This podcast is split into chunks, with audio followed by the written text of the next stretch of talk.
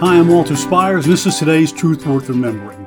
This week we are dealing with a very unusual subject pain.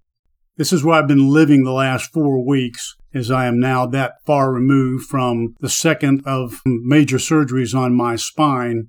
And trust me, I have learned new levels of and definitions of pain, but so have many of you. And I talked about this last time. It's a product of the fall.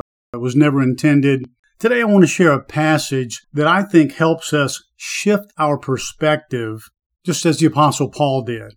I think this is very important. One, for you to be encouraged as you go through physical pain, emotional pain, perhaps even spiritual pain, and then be able to encourage others. So I'm in 2 Corinthians 4, and I pick it up in verse 16.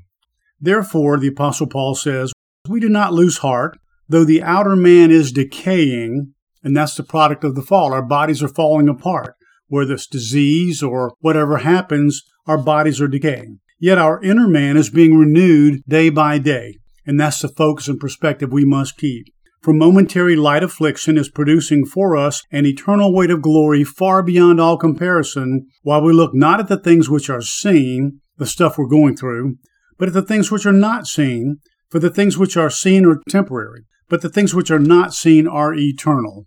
He goes on to say, For we know that if the earthly tent, which is our house, is torn down, which is what's happening, we have a building from God, a house not made with hands, but eternal in the heavens. For indeed in this house we groan, meaning these bodies, we groan, I've been groaning a lot, longing to be clothed with our dwelling from heaven, inasmuch as having put it on, we will not be found naked.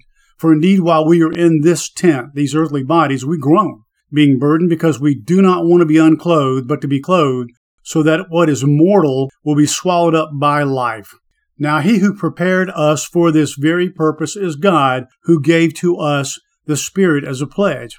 And therefore, being always of good courage, no matter what's going on, and knowing that while we are home in these bodies that are decaying, we are absent from the Lord. Here's a key verse in 2 Corinthians 5 7. For we walk by faith, not by sight.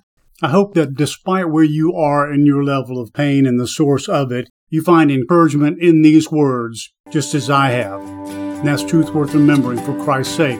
Amen. To learn more about how you can become a Christian, grow in your walk with the Lord, donate to help keep this ministry going strong, and receive freely of all the biblical content, video, audio, and written, go to onlyjesus.life. That's onlyjesus.life.